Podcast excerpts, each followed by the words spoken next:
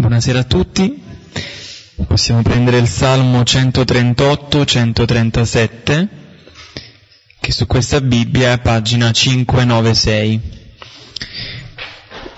Salmo 138-137.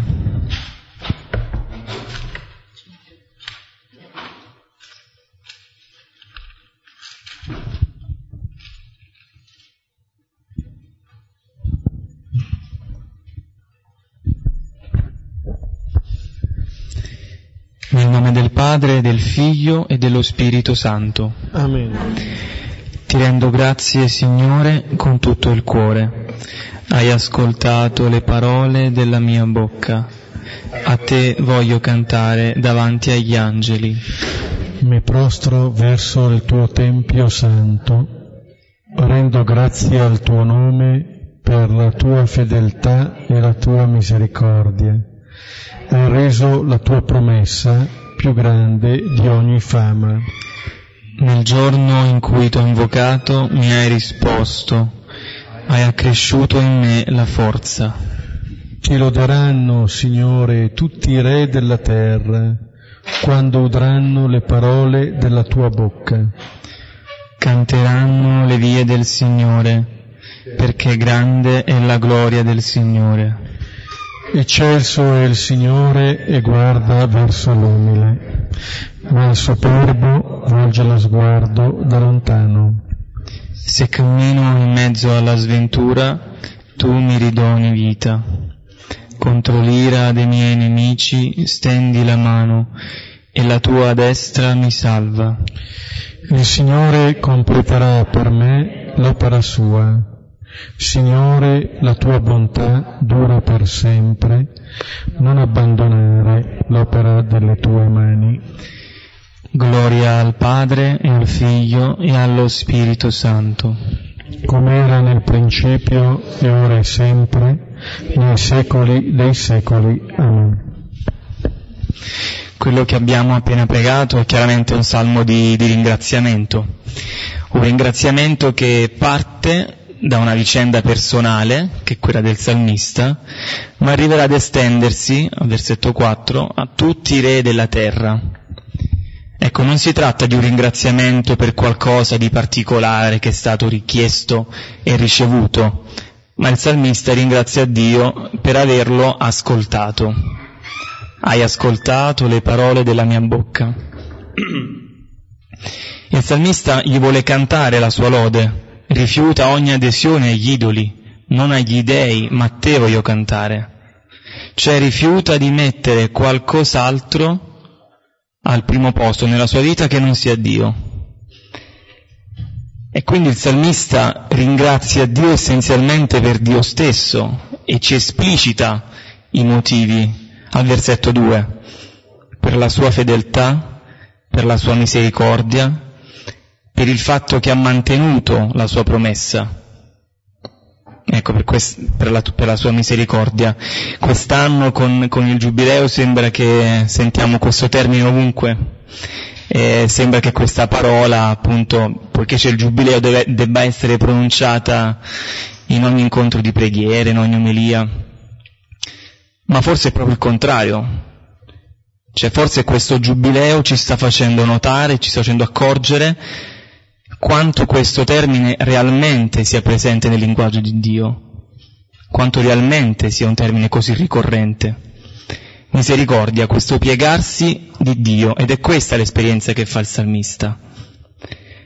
Poi dal versetto 4 al versetto 6 il salmista allarga la sua visione, non parla più di sé, ma come anticipavo prima, di tutti i re della terra e ritornerà poi verso la fine a una dimensione più intima e personale, però soffermiamoci su questi versetti centrali che sono un po' il cuore di tutto il Salmo, perché ci parlano di, di un futuro dove tutti i re della terra renderanno grazie quando ascolteranno le parole della sua bocca. Ecco, prima il salmista ha iniziato ringraziando Dio per averlo ascoltato, Dio all'ascolto. E adesso dice che tutti gli renderanno grazie per ascolta, perché ascolteranno le sue parole. Ecco, questo ci fa capire come anche nell'ascolto della parola Dio ha l'iniziativa. È Lui il primo ad ascoltare, ad ascoltarci. E la sua parola è così efficace, così tagliente, perché nasce da questo ascolto. Essi canteranno le sue vie, cioè esalteranno il modo di operare di Dio, di agire di Dio, perché è grande la sua gloria. La gloria è la, la manifestazione della sua potenza. E di quale potenza stiamo parlando concretamente in questo salmo? Il salmista lo esplicita chiaramente, perché eccelso è il Signore, ma guarda verso l'umile. Ed ecco che ritorna la misericordia. C'è questo strano atteggiamento di Dio di volgersi verso l'umile, verso chi nessuno scommetterebbe nulla, verso chi conta poco e fare proprio di quello l'opera delle sue mani. Ecco, questa sera vedremo questo atteggiamento, questa potenza di Dio, di cui vi parla il salmista, farsi concreta nella persona di Gesù. Al capitolo 5 del Vangelo di Luca, dal versetto 1 al versetto 11. È bello che apre questo nuovo capitolo dopo che il capitolo quarto ci aveva portato in alcuni ambienti. Era cominciato il capitolo quarto con le tentazioni nel deserto, quindi il combattimento di Gesù contro il divisore e poi l'inaugurazione del ministero di Gesù in Galilea. Prima Nazareth con il discorso nella sinagoga discorso poi terminato con eh, la tensione tra Gesù e i suoi compaesani che volevano buttarlo dal loro monte e poi Gesù che va a Cafarno e che compie questi due gesti. La prima è guarigione del, dell'indemoniato nella sinagoga e poi la guarigione della suocera di Simone, malata appunto di febbre. Abbiamo anche visto eh, il valore programmatico di queste due guarigioni, la vittoria sul male da un lato e la guarigione da questa febbre che eh, è una febbre che ritroveremo più avanti nel, nel corso del Vangelo. Il segno della guarigione della suocera era eh, appunto la capacità di servire. Infine, altre guarigioni compiute da Gesù e poi di fronte al tentativo, che poi si rivela essere anche una tentazione di trattenerlo, il suo dire che bisogna che annunzi il regno di Dio anche alle altre città. Allora l'accogliere il dono del Signore e poi anche lasciare che questo dono possa eh, raggiungere altri luoghi. Quanto è avvenuto appunto adesso nella, nella Galilea vedremo che si compie anche nella vita di alcune persone, tra cui Simone, che abbiamo visto già nel capitolo quarto e che qui ritorna. Qui adesso in gioco non è più la suocera, ma sarà Simone stesso. Ora avvenne, mentre la folla si riversava su di lui e ascoltava la parola di Dio, egli stava lungo il lago di Genesaret e vide due barche che stavano lungo il lago Ora i pescatori, andati fuori da esse, lavavano le reti. Ora, andato dentro una delle barche, che era di Simone, domandò a lui di condurre fuori da terra un po'. Ora, sedutosi, dalla barca insegnava alle folle. Ora, quando cessò di parlare, disse a Simone, Conduci fuori al largo e calate le vostre reti per la cattura. E rispondendo Simone disse, Maestro, faticammo tutta la notte e non prendemmo nulla, ma sulla tua parola calerò le reti. E fatto questo, chiusero dentro una moltitudine grande di pesci. Ora si strappavano le loro reti. Ed accennarono ai soci dell'altra barca di venire a raccogliere con loro. E vennero e riempirono entrambe le barche fino a sommergerle. Ora, visto, Simon Pietro cadde alle ginocchia di Gesù, dicendo, esci via da me, poiché sono uomo peccatore, Signore. Stupore infatti prese lui e tutti quelli con lui, per la cattura dei pesci che avevano raccolto. Ora ugualmente anche Giacomo e Giovanni, figli di Zebedeo, che erano compagni di Simone. E disse a Simone Gesù, non temere, da ora uomini pescherai per la vita. E ricondotte le barche sulla terra, lasciate tutte le cose, seguirono lui. Ecco, brano molto noto, un brano che viene eh, definito appunto della chiamata dei primi discepoli e che diversamente da Marco e da Matteo Luca colloca più avanti rispetto a quanto facessero loro. Marco Matteo subito dopo eh, le tentazioni e la sintesi un po' dell'annuncio di Gesù colloca, collocano la chiamata dei primi discepoli. Questa chiamata qui eh, è stata invece preceduta da alcuni eventi, alcuni dei quali riguardanti direttamente Simone. Sembra che eh, Luca voglia sottolineare che questa chiamata di Gesù esige una conoscenza previa di Lui, nel suo insegnamento, anche di ciò che Lui ha fatto. Ora noi dobbiamo un po' liberare questo brano dall'idea che sia solamente per quelli che diventano sacerdoti o suore. Questa è la chiamata dei cristiani, di ogni cristiano, non riguarda alcuni, riguarda tutti. Eh, Tanto è vero che ha parlato appena poco prima della suocera di questo che viene chiamato. Allora, è un brano che mette l'accento soprattutto sull'atteggiamento essenziale del discepolo di Gesù, che è quello della obbedienza alla parola. Questo è quello che è chiamato a caratterizzare in ogni istante il discepolo di Gesù colui che accoglie questa parola, colui che fa quest- quello che questa parola dice. È un brano che, eh, avremo modo anche di sottolinearlo più avanti, ha punti di contatto con l'annunciazione. Perché di fatto anche Pietro è chiamato a fare quello che Maria ha compiuto, l'abbiamo letto nel primo capitolo. Cioè fare in modo che questa parola trovi spazio nella propria vita quello che è avvenuto per Maria nella fede e nella carne, per ogni discepolo è chiamato ad avvenire nella fede. Accogliendo questa parola, generare, concepire il figlio di Dio.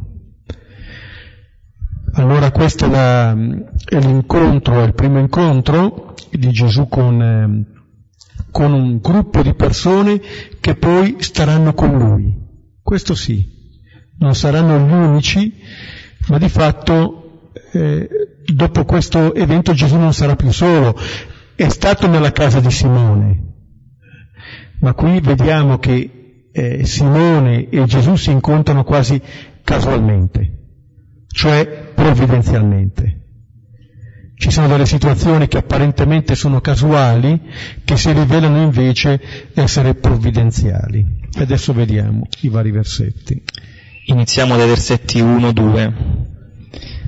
Ora avvenne, mentre la folla si riversava su di lui e ascoltava la parola di Dio, egli stava lungo il lago di Genesaret e vide due barche che stavano lungo il lago. Ora i pescatori, andati fuori di esse, lavavano le reti. Ecco, dopo che ci è stato raccontato del, degli eventi a Cafarno e poi di Gesù che rivendica il suo dovere di annunciare in ogni luogo il regno di Dio, ecco che si apre eh, questa nuova scena con una folla che si riversa su di lui per ascoltare la parola di Dio. Qui Luca sottolinea già che la parola di Gesù viene accolta come parola di Dio. È come se avesse già raggiunto uno statuto diverso. Quella folla lì sta andando ad ascoltare quella parola di Gesù perché in quella parola di Gesù è Dio che parla. Questo è il salto che questa folla ha già fatto. Ascoltare questa parola e ascoltarla da Gesù significa che in Gesù c'è una identità tra ciò che dice e ciò che fa. C'è una coerenza intima tra queste cose. Non è altro di quello, di quello che questa parola dice. E questa scena si svolge nella, lungo il lago di Genesaret, siamo in Galilea, è il luogo della quotidianità di Simone e degli altri, è il luogo della quotidianità di questa gente. Ormai la parola di Dio non è più chiusa in luoghi definiti, non è che bisogna andare nella sinagoga per ascoltare la parola di Dio. Gesù ci raggiunge dove noi siamo. Lì la parola ci parla, perché o ci parla in ogni luogo in cui siamo, oppure rischiamo di vivere una vita da schizofrenici, di ascoltare quella parola in alcuni ambienti, in alcuni momenti, però poi la vita va in diverso, va in diverso modo, no? O questa parola è in grado di fecondare, di portare vita in ogni luogo, oppure è inutile ascoltarla. Gesù sta lungo il lago di Genesaret. Stiamo vivendo il tempo pasquale, uno degli annunci della risurrezione è quello appunto di tornare in Galilea dove il risorto ci precede, cioè nella nostra vita di tutti i giorni siamo preceduti dal Signore, è già lì, è già all'opera, nella nostra vita, nella vita degli altri. Siamo chiamati a riconoscerlo. Questo è il nostro compito. E tutto nasce dalla sua iniziativa. Lui sta lungo il lago e vede. Lui vede. Tutto ha inizio da questo sguardo di Gesù, che vede due barche, che sono eh, lungo questo lago da cui i pescatori sono scesi, sono andati fuori da queste barche. Poi il brano ci racconta anche che cosa è avvenuto su quelle barche quella notte. E allora il fatto che siano scesi questi pescatori sta ad indicare anche già qui un certo fallimento di questi pescatori che stanno lavando le reti. Allora, il quadro che Luca ci presenta è il quadro di due gruppi di persone che si ritrovano attorno a Gesù. Un gruppo molto numeroso, questa folla che si riversa su di lui per ascoltare la parola di Dio, e un gruppo numericamente molto più ridotto di questi pescatori, che non sono lì per ascoltare la parola di Dio, ma che sono lì perché il lavoro di tutti i giorni, di tutte le notti, li ha portati lì. Simone e gli altri non sono lì per ascoltare la parola di Dio. Non sono recati da Gesù per ascoltare questa parola. Sono lì perché stanno lavorando. Questo è il quadro. E vediamo un altro versetto. Versetto 3. Ora, andato dentro una delle barche, che era di Simone, domandò a lui di condurre fuori da terra un po'. Ora, sedutosi, dalla barca insegnava alle folle. Ecco, vede due barche e entra in una delle due. Uno dice, beh, logico, difficile poter stare su due barche. Ma in questa scelta c'è un po' la dinamica, la logica dell'incarnazione. Cioè, non è che possiamo fare tutto. Non è che possiamo stare su una barca e anche sull'altra. Si tratta sempre di scegliere. Non posso scegliere una cosa e anche l'altra. Questo è un modo con cui l'Evangelista, in termini molto semplici, ma molto acuti, ci dice che la nostra vita, così come la vita di Gesù, è fatta di scelte. Vedremo poi che nel racconto anche l'altra barca non viene esclusa. Però qui Gesù sale su una, una delle barche, quella di Simone. A volte la vita va così. esempio gesuitico che mi viene adesso in testa. Voi sapete che uno dei patroni delle missioni, insieme a Santa Teresina, è San Francesco Saverio, gesuita. Uno dice chissà che roba, chissà come si è preparato questo per le missioni. Sapete come si è preparato? Facendo il tappabuchi. Perché Sant'Ignazio ne aveva eh, nominati due che dovevano andare in Portogallo e quindi nelle Indie, Rodriguez e Bobadilla, due dei suoi primi compagni, Bobadilla si ammala, allora chiama Saverio. Partono, vanno a Lisbona, il re del Portogallo ne tiene uno, trattiene Rodriguez, parte Saverio e diventa patrono delle missioni. A volte le scelte vanno così. A volte le facciamo noi, a volte le fanno altri per noi, ma di fatto c'è questo meccanismo dove sembra essere che l'importante non è tanto il che cosa avviene, ma come io vivo quello che avviene. Allora, entra nella barca di Simone e gli chiede di scostarsi un po' da terra.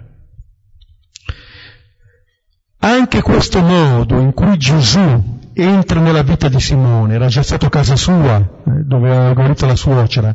Ma vedete anche qui, non è che Gesù entra nella vita di Simone chiedendo a Simone di dare la vita per lui.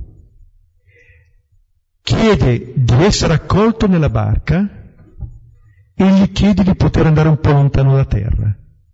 E poi vedremo. Cioè il modo con cui Gesù entra nella vita di Simone è una modalità che viene mediata dal tempo.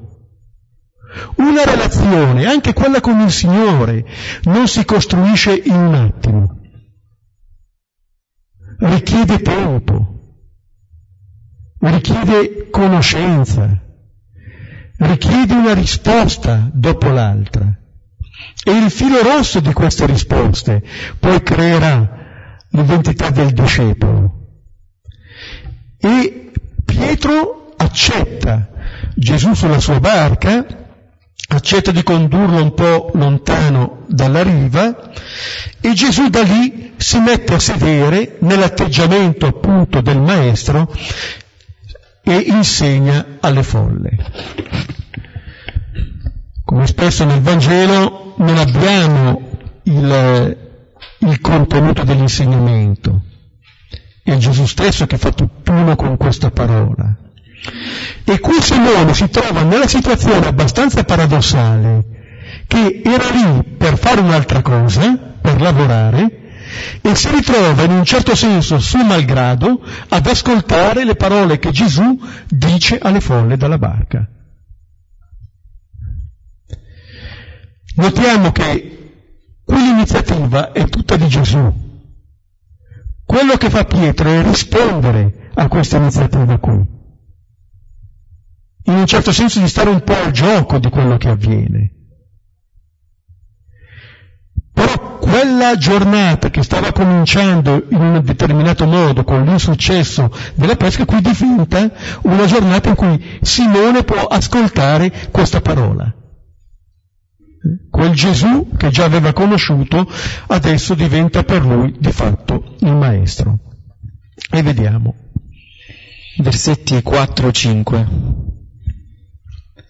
Ora, quando cessò di parlare, disse a Simone, Conduci fuori al largo e calate le vostre reti per la cattura.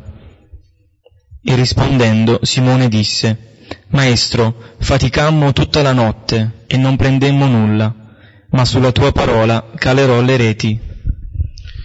Ecco, quando Gesù cessa di parlare alle folle, si rivolge a Simone.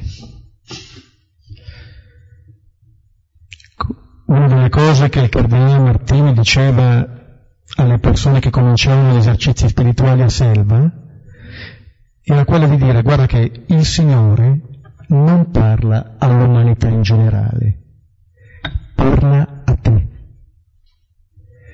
Allora c'è un momento in cui si passa dall'ascoltare la parola che è rivolta alle folle al momento in cui quella parola diventa la parola che ascolto io, in cui nessuno mi può sostituire in questa relazione personale col Signore, è Lui che si dirige verso di me. è Lui che rivolge a me quella parola. In un certo senso le cose che Gesù dice alla folla noi siamo chiamati a farle diventare nostre.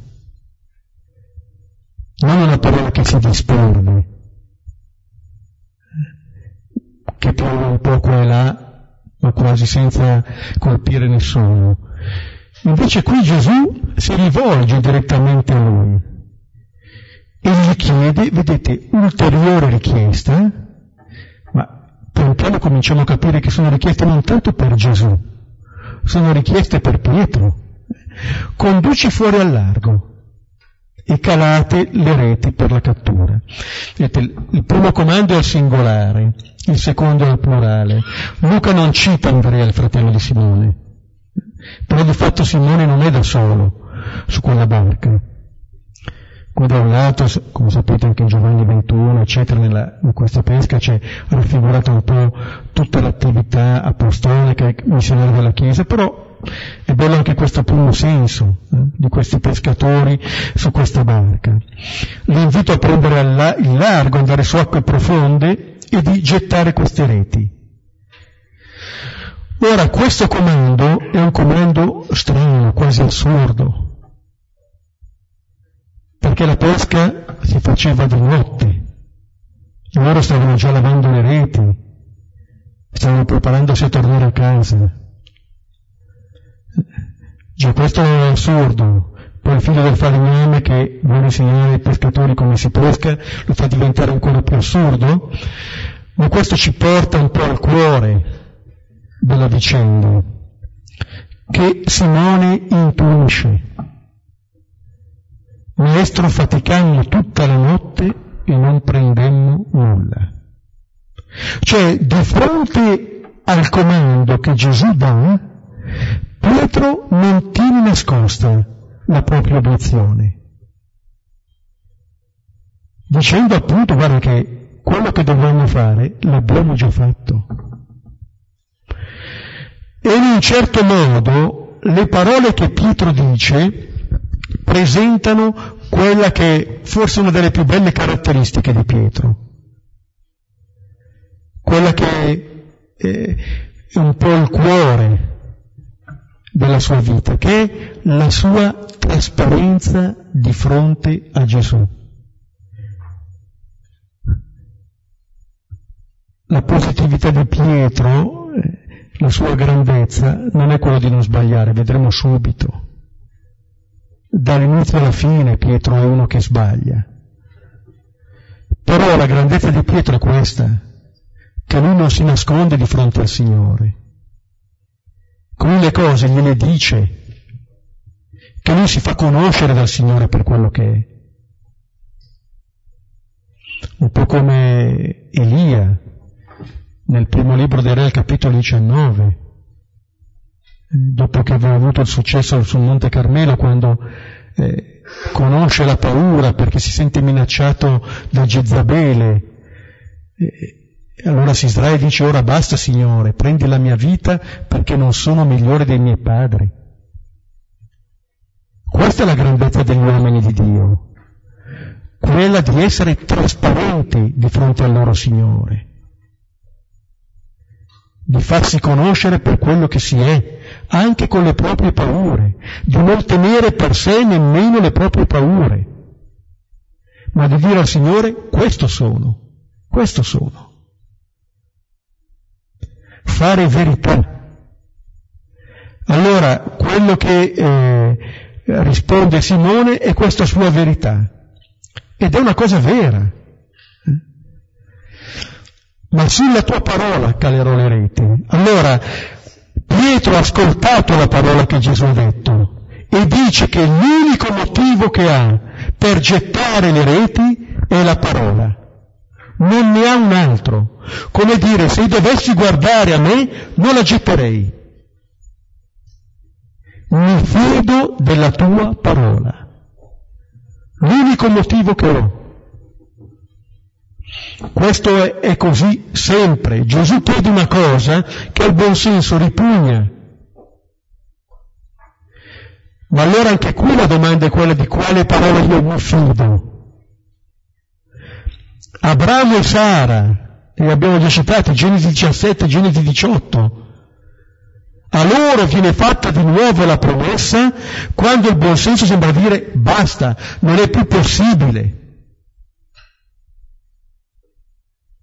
Mosè viene di nuovo chiamato quando sembra aver rinunciato alla sua missione.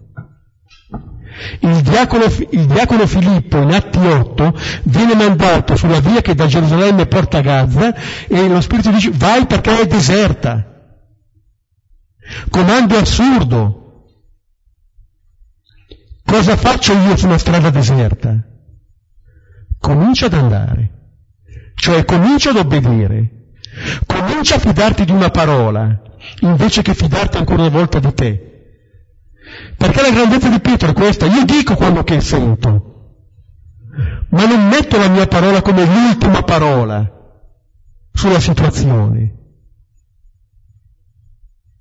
Pietro non è così orgoglioso da dire quello che vedo tutto quello che c'è, è quello che vedo.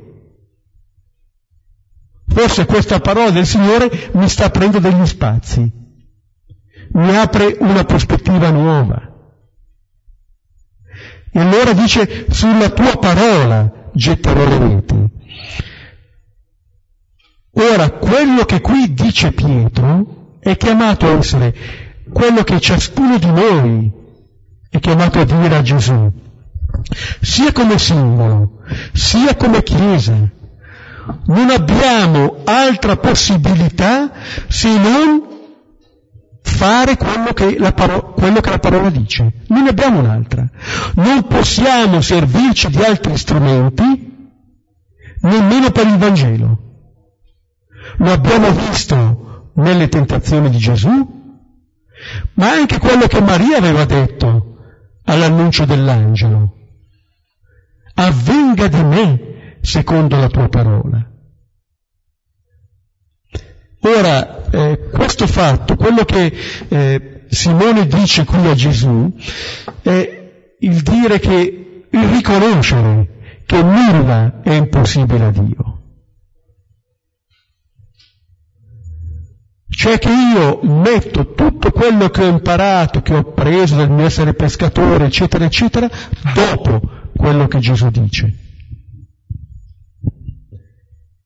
È il modo con cui Pietro si mostra discepolo, ascoltando e accogliendo questa parola di Gesù. E vediamo cosa avviene. Versetti 6-7. E fatto questo, chiusero dentro una moltitudine grande di pesci. Ora si strappavano le loro reti. Ed accennarono ai soci dell'altra barca di venire a raccogliere con loro. E vennero e riempirono entrambe le barche fino a sommergerle. E fatto questo, questo è il centro. Sulla tua parola getterò le reti fatto questo. Cioè non basta dire a Gesù, hai detto proprio delle belle parole. Uno che parla così non lo troviamo, eh? Come le guardie che tornano nel Vangelo Giovanni, mai un uomo ha parlato come parla questo uomo. Però quello che fa la differenza è il fare. Fatto questo. Se non vengono calate queste reti, la pesca non avviene. Ascolteremo più avanti, dopo il discorso della montagna e della pianura che dir si voglia, chi ascolta queste mie parole le mette in pratica, chi ascolta queste mie parole e non le mette in pratica. Ci può essere l'ascolto da parte di tutti e due, sia quelle che fanno sia quelle che non fanno. Non è l'ascolto che fa la differenza. È il fare quello che la parola dice che fa la differenza. Questo è il punto. Fatto questo, prendono questa grande quantità di pesci e si strappavano le loro reti. Come nel Vangelo di Giovanni, nell'ultimo capitolo, al capitolo ventunesimo. Stare dentro questa rete rischia di strappare le reti. Ma la soluzione non è quella di buttare a mare dei pesci, è di star dentro, con tutte le tensioni, con tutte le diversità, questa è la possibilità che abbiamo. C'è posto per tutti. Tutte le diversità possono essere accolte, tutte. Resistendo a quelle forze di divisione che ci fanno escludere gli uni gli altri. Questa missione della Chiesa, questa immagine stessa della Chiesa, e vedete accennarono ai soci dell'altra barca di venire e di raccogliere con loro. È una comunità che si allarga. Per poter contenere tutto abbiamo la necessità di allargarci, un po' come abbiamo ascoltato nei, nelle letture di Pasqua, come la comunità di Israele. Se l'agnello fosse troppo piccolo, che la famiglia si unisca alla famiglia più prossima. Questa è la comunità che nasce, dove tutti possono star dentro, tutti. Allora, le tensioni non si risolvono eliminando un capo della tensione, ma stando dentro. E allora quell'altra barca che in precedenza sembrava essere stata esclusa, vedete come arriva in soccorso. Allora questo ci dice una cosa, che le scelte che facciamo, che il Signore fa, non sono per escludere niente nessuno. Ci sono i tempi per ognuno e vengono riempite le barche fino a sommergere. C'è una sovrabbondanza. La parola del Signore riempie di vita queste barche. Obbedire alla parola significa far crescere la vita. Il finale del capitolo 21 di Giovanni, queste cose le abbiamo scritte perché credete che Gesù è Cristo, Figlio di Dio, e perché credendo abbiate la vita nel suo nome. Queste barche che si riempiono testimoniano la vita che si moltiplica. Questo è ciò che la parola porta. La parola richiede obbedienza per poter portare vita. Questo è il miracolo del Signore, la vita dei suoi discepoli.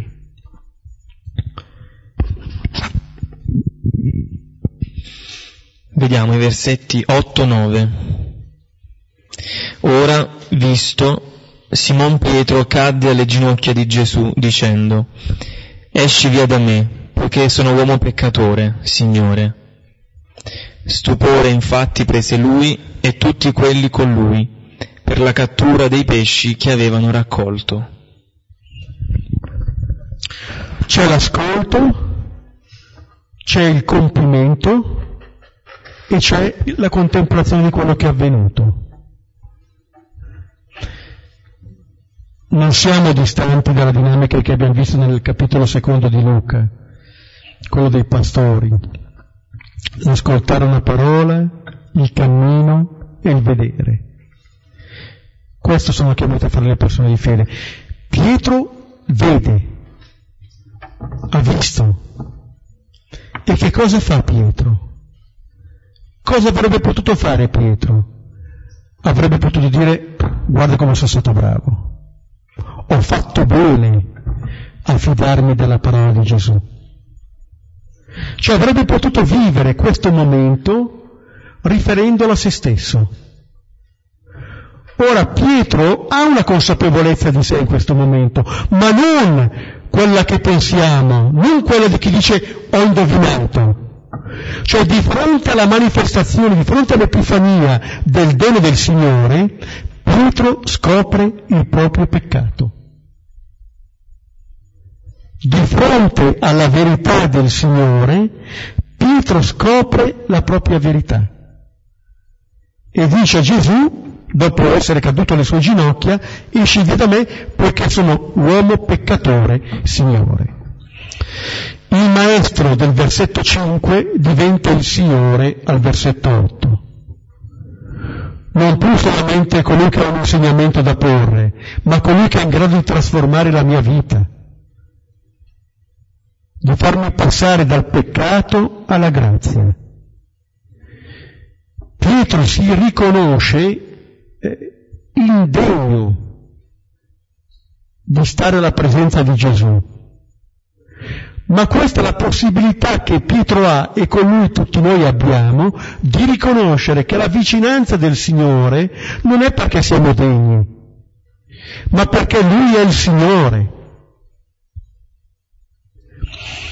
Quello che abbiamo anche pregato col Salmo, ha reso la tua promessa più grande di ogni fama, non è solamente da attribuire qui alla pesca miracolosa, a questa sovrabbondanza, la promessa più grande di ogni fama è che questo Gesù è lì accanto a me peccatore, che la scoperta del mio peccato mi rende anche consapevole che il Signore è lì vicino a me.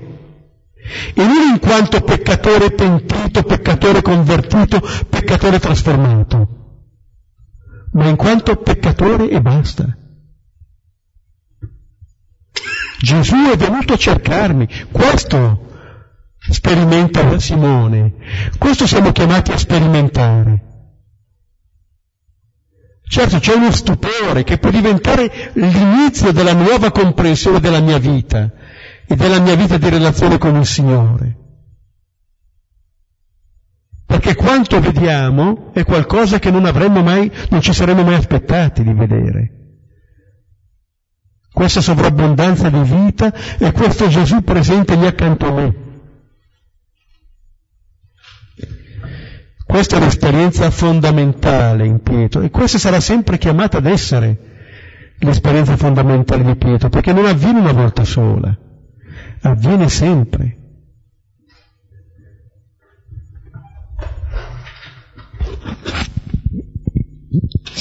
Versetto 10.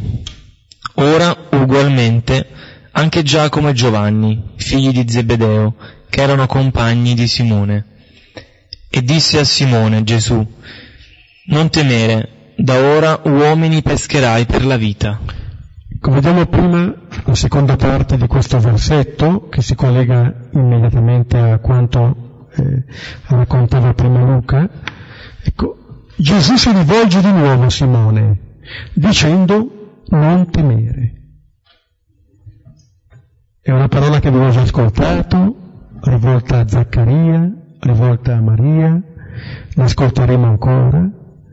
La parola che Gesù dice a Simone è non aver paura, cioè abbi fede. Sembra dire qui Gesù a Pietro, guarda che questa relazione con te non la vuoi tu innanzitutto, la voglio io. Sta tranquillo. Detto ancora in altre parole, guarda che quello che fonda la tua vita non è il tuo amore per me, ma il mio amore per te. Questo è il principio fondamento della vita di Simone, è il principio fondamento della vita del discepolo. Pietro sperimenterà fino in fondo il suo essere peccatore. Qui adesso, tra virgolette, ha dalla sua il fatto che lui, lui lo dice. Quando glielo dirà Gesù, e allora cambia. Perché non posso dire che sono peccatore, ma se lo dice qualcun altro deve stare attento. Però vedete, il non temere, questo invito di Gesù ad avere coraggio, ad avere fiducia, non temere. La roccia su cui Pietro può costruire la sua vita non è il suo amore per il Signore, è il Signore stesso.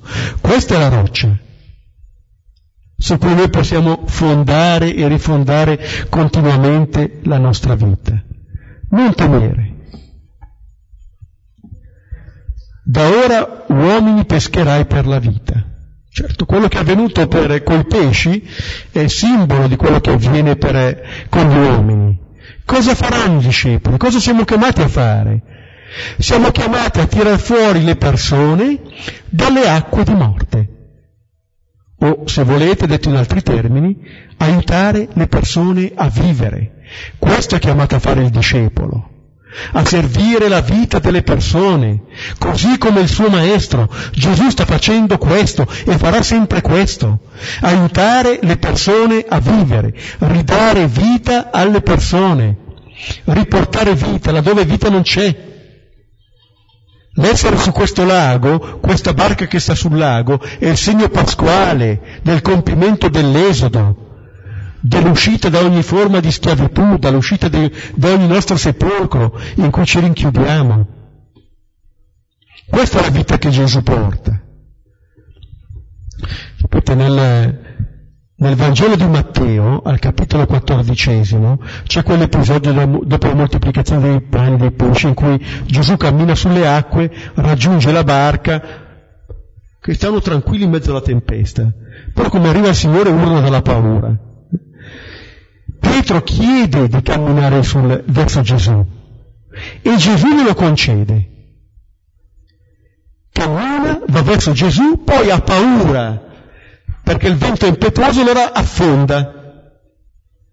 Dice Signore salvami e Gesù lo tira fuori subito dall'acqua e dice ma perché hai così paura? Non hai ancora fede? Quell'immagine di Pietro pescato fuori dalle acque secondo me gli ha stampato bene che cosa vuol dire essere pescatore di uomini. Non c'è come fare esperienza di una vita che viene meno in tanti modi e di essere ritirato fuori da queste acque di morte per capire che cosa vuol dire essere pescatori di uomini. È qualcosa che ha a che fare con la vita. Non si tratta tanto di dire alle persone chissà quali cose, insegnare chissà quali dottrine. Si tratta di aiutare le persone a vivere in tutte le maniere possibili. E Pietro che è stato ripescato fuori dall'acqua, Padre Filippo diceva che quando, mentre Pietro stava andando a fondo ci sono state le prime bolle pontificie eh, da quest'acqua qui. Ecco, una volta ripescato fuori da quell'acqua, Pietro sa che cosa vuol dire essere pescatore di uomini. Così come quando sperimenterà di essere stato perdonato dopo il rinnegamento, scoprirà che cosa vuol dire perdonare.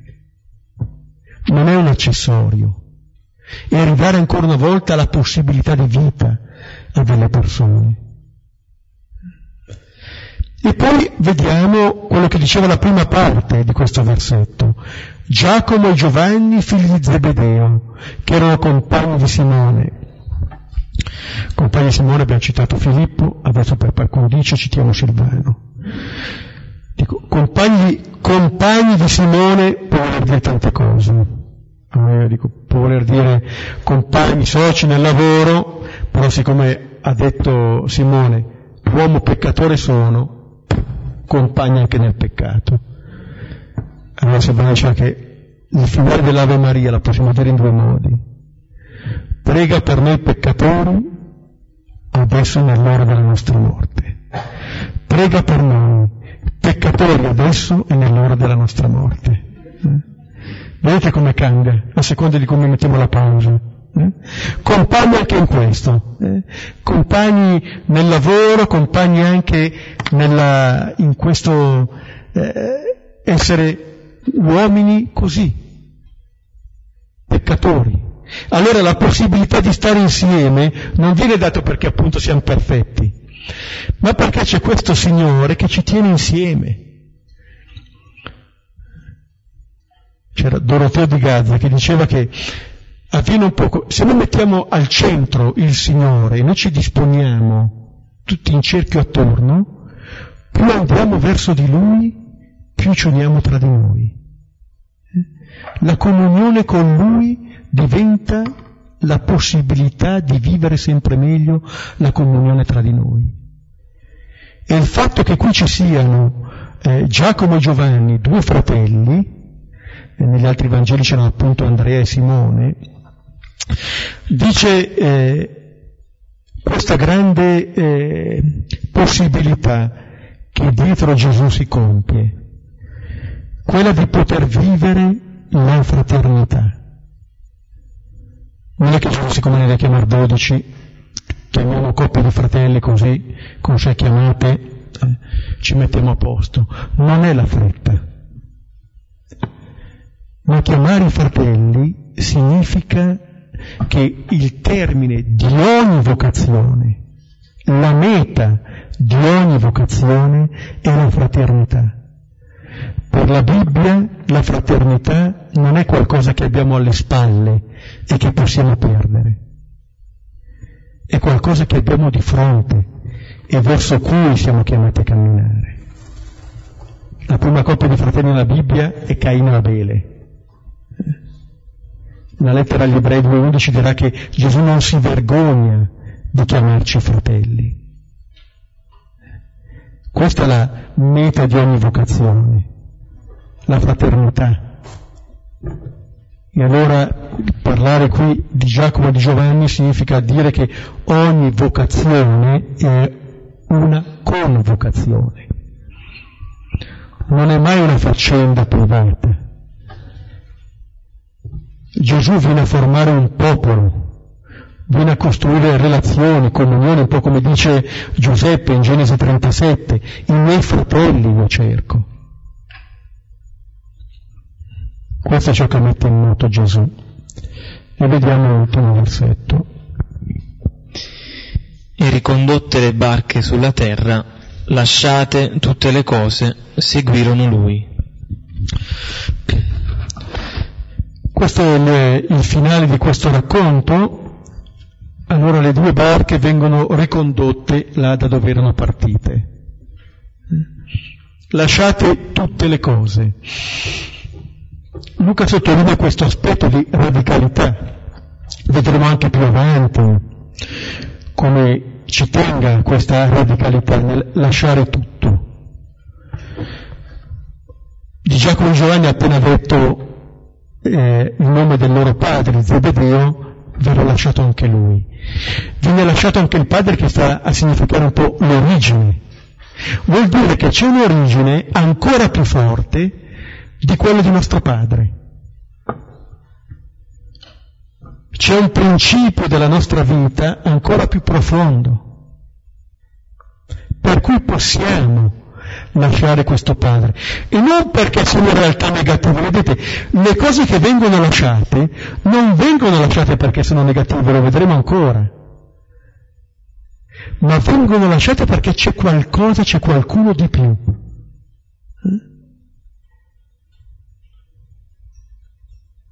Sant'Ignazio quando descrive negli esercizi spirituali il battesimo di Gesù dice che dopo essersi congedato dalla sua benedetta madre, si recò al Giordano. Allora si lascia una realtà positiva. Notate, portando le barche sulla terra e lasciando tutte le cose, vuol dire che vengono lasciati anche le reti e i pesci. Detto in altri termini, vengono lasciati anche i doni che il Signore ha fatto. E questo è un passaggio non sempre semplice. Santa Teresa d'Avila direbbe di guardare al di là dei doni il donatore. Questo è il salto del vero discepolo, perché noi ci possiamo anche legare ai doni che il Signore ci fa quasi in una maniera idolatrica, forse senza rendercene nemmeno conto, ma come dire, i doni che mi ha fatto il Signore, ma i doni che mi ha fatto il Signore rischiano di prendere il posto del Signore stesso. Come Isacco, il dono del Signore ad Abramo, rischia di prendere il posto del Signore stesso nella vita di Abramo. E invece vanno lasciati anche i doni. Questo richiede un atto di fiducia, di libertà incredibile. Questo di fatto sottolinea che noi siamo chiamati a credere che quel Signore che ci ha dato questi doni continuerà a darci quei doni, ma soprattutto è un Signore che vorrà essere Lui il dono per eccellenza. Perché questo è quello che ci soddisfa pienamente nei doni che ci scambiamo anche tra di noi. Quello che è importante non è il dono, è la relazione. Se per noi diventa importante il dono, c'è qualcosa che non va nella relazione. Se invece quel dono diventa segno della relazione, allora capiamo bene e capiamo meglio il senso di questo dono. Ecco, lasciare tutte le cose. Sulla tua parola calerò le reti, sulla tua parola lascerò anche i tuoi doni, di cui continuerò a ringraziarti, ma sarò tratto da te, non più dai tuoi doni. E poi dice, lasciate tutte le cose, seguirono lui. Vedete, lasciate le cose, lasciate anche i doni, seguirono lui. Seguirono Gesù, seguirono il donatore. Su di lui va portato lo sguardo del discepolo. E notiamo che questo, il verbo seguire è il verbo che caratterizza il discepolo di Gesù. Il discepolo di Gesù non è eh, caratterizzato dal verbo imparare. Ho imparato qualcosa, Gesù mi ha insegnato qualcosa. Ai miei tempi, quando si andava a catechismo, si diceva andiamo a dottrina. No, nessuna dottrina, nessuna dottrina. Seguirono lui. È qualcosa che riguarda soprattutto i piedi, non tanto la testa, perché è qualcosa che riguarda la vita. Non si impara una dottrina, ma si segue una persona. Quello che cominceranno a fare qui i discepoli non finirà mai. Il discepolo di Gesù rimarrà sempre discepolo, non perché viene bocciato, anzi, è il discepolo che viene promosso che continua a essere discepolo di Gesù colui che lo segue, colui che resiste alla tentazione di farsi seguire da Gesù, di mettersi dietro Gesù. Seguirono lui. Allora questa è la possibilità. Matteo 11, 29 quando Gesù dirà imparate da me che sono mite e umile di cuore. Questa tra virgolette è la lezione che possiamo imparare. E allora quello che ha avuto inizio, stando sul lago di Genesaret, vedendo le barche ormeggiate, salendo su una barca, chiedendo di scostarsi un po' da terra, chiedendo di calare le reti, adesso diventa una sequela di Gesù.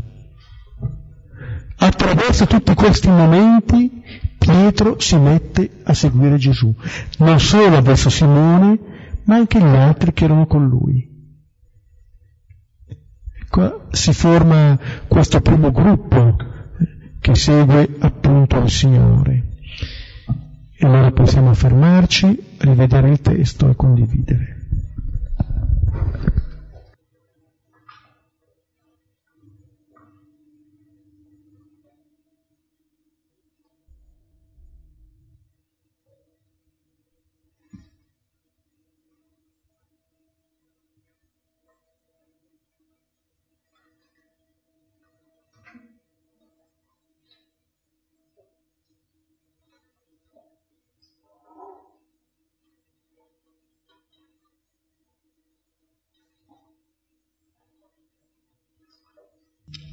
Ma mi colpisce quando qui dice grande stupore, infatti aveva preso lui e tutti quelli che erano insieme con lui per la pesca.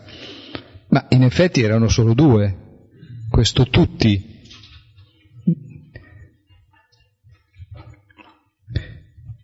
E poi mi colpisce anche al vedere questo, a questo punto Simone viene diventa Simon Pietro. Anche qui sembra che ci sia una, un'anticipazione, insomma.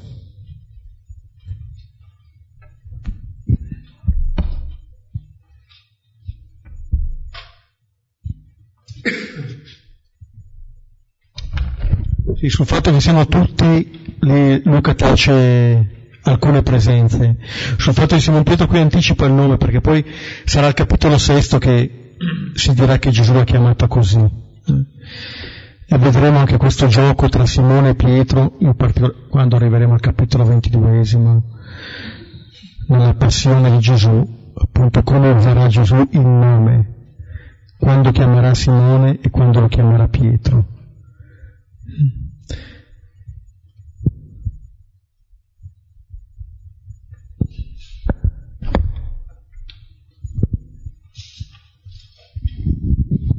Rileggendo il, il brano eh, in cui eh, Simone dice ma abbiamo faticato tutta la notte e non abbiamo preso nulla, cioè che stanchezza. Ma mi ha fatto venire in mente il Vangelo, aiuto, nel corso di Domenico del lunedì dell'angelo, in cui sempre Pietro non ci crede, tuttavia, come, come va a vedere. Ecco, io prego che questi mai, questi tuttavia siano più frequenti. No?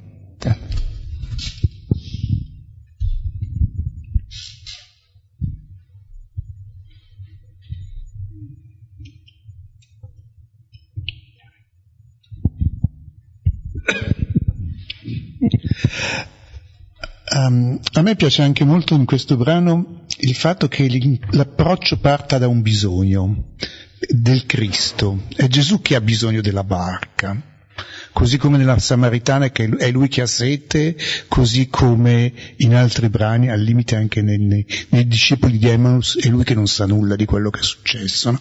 Quindi questo approccio di, non, di, no, di uno che non viene a riempire le tue necessità, ma viene a chiederti di riempire i suoi bisogni.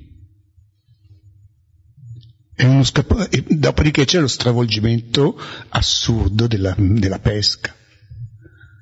Però l'approccio parte nell'umiltà e parte nel bisogno.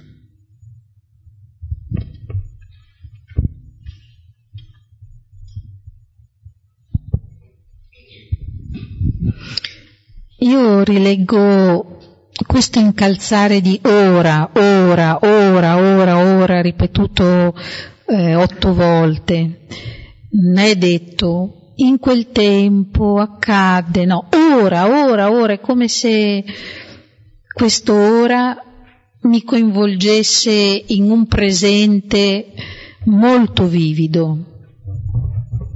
E io sento di aver bisogno di questo presente vivido e per questo io ringrazio.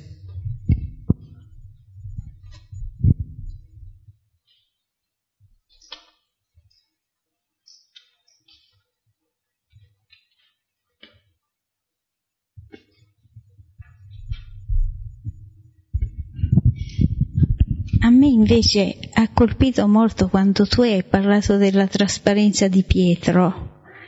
In effetti Pietro è una persona di grande umiltà perché cioè, per noi è facile essere trasparenti, sappiamo che chi è Cristo, il figlio di Dio, motivo per cui non hai bisogno neanche di essere trasparente, ti poni a lui e dici tu sai tutte le mie miserie, aiutami. Invece è vero, per noi è così, è semplice, noi siamo trasparenti perché se crediamo sappiamo chi è Cristo, quindi non abbiamo bisogno di dire, di nasconderlo, di fare, e tutto. Invece in Pietro c'è questa umiltà che si trova di fronte a questa persona e capisce che è già una persona di gran lunga superiore a lui e nonostante non comprende, cioè, nonostante trova assurdo, ma io non ho trovato niente, però si fida. E se tu non avessi parlato di questa trasparenza, non avrei fatto questa, pensato questa roba di Pietro, che è una cosa meravigliosa. Tutto sommato Pietro è anche molto umile, riconosce subito.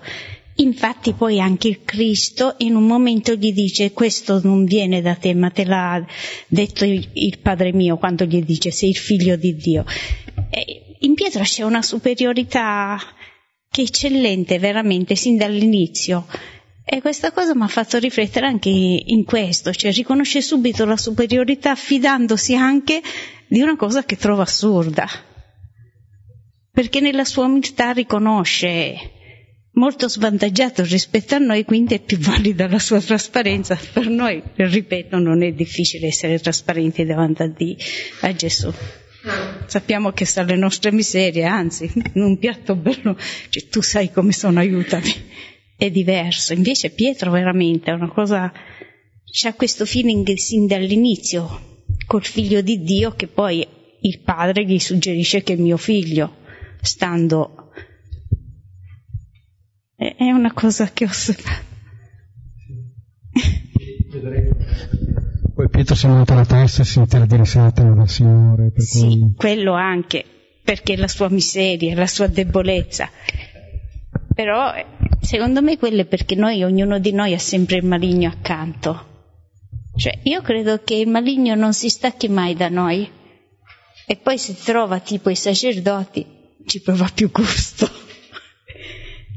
perché uno smacco in più rispetto a Dio. Io questa cosa, io vivo la mia cristianità, la mia fede con questa convinzione totale e ne sono convinta.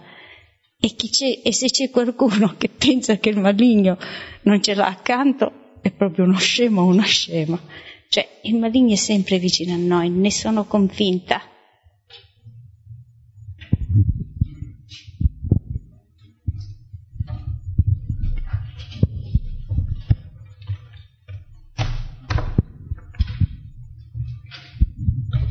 Ecco, io a differenza di que- dell'intervento precedente ho notato che quando sono in relazione con il Signore eh, spesso mi ritrovo ad avere difficoltà eh, ad essere trasparente.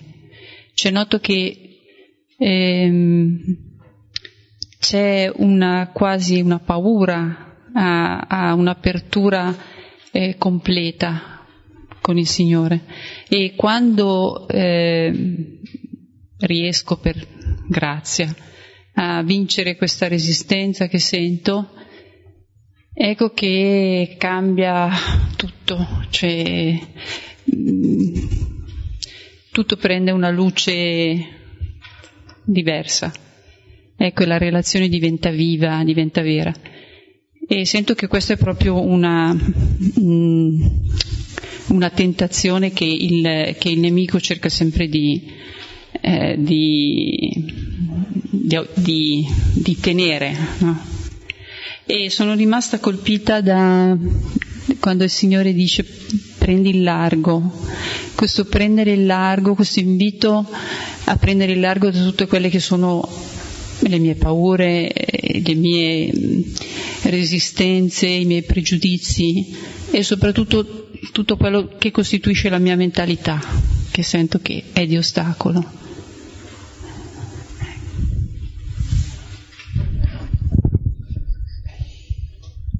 Dico solo una cosa su questo della trasparenza, c'è una regola del discernimento di Santi Ignazio, la penultima della prima settimana, che evidenzia i frutti che si ha nel, nel, farsi, nel rendersi trasparenti, su, di fatto sostenendo che non è così semplice, così, eh, così facile.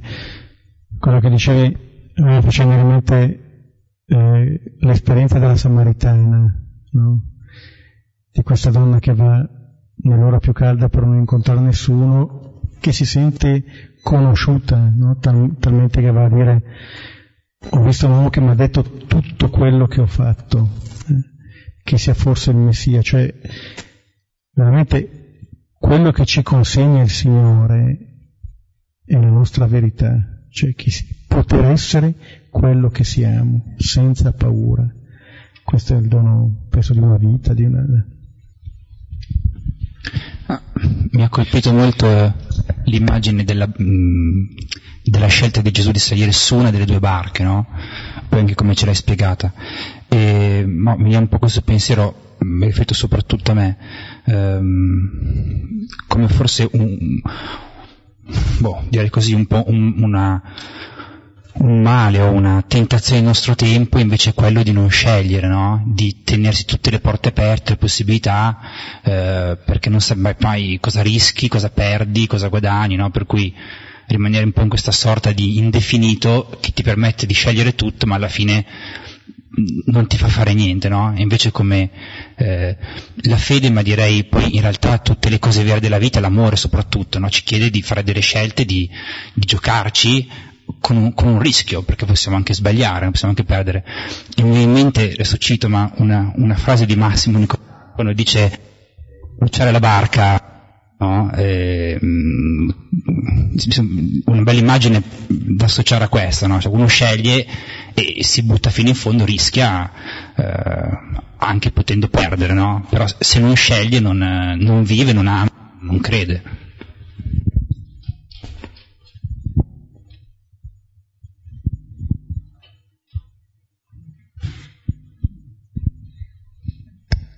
Io volevo chiedere una cosa, siccome fino adesso non, non dice co- il contenuto dell'insegnamento.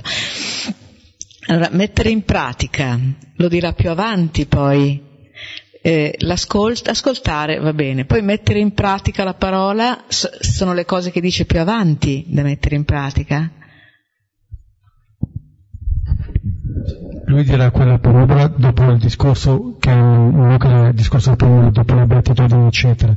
Ma il fatto, l'insegnamento non è altro che Gesù stesso. E lui. Allora, il seguire lui, questo è da mettere in pratica. È già questo da mettere in pratica. Perché non saranno chissà quali cose, ma vivere la sua stessa vita. Questa è la,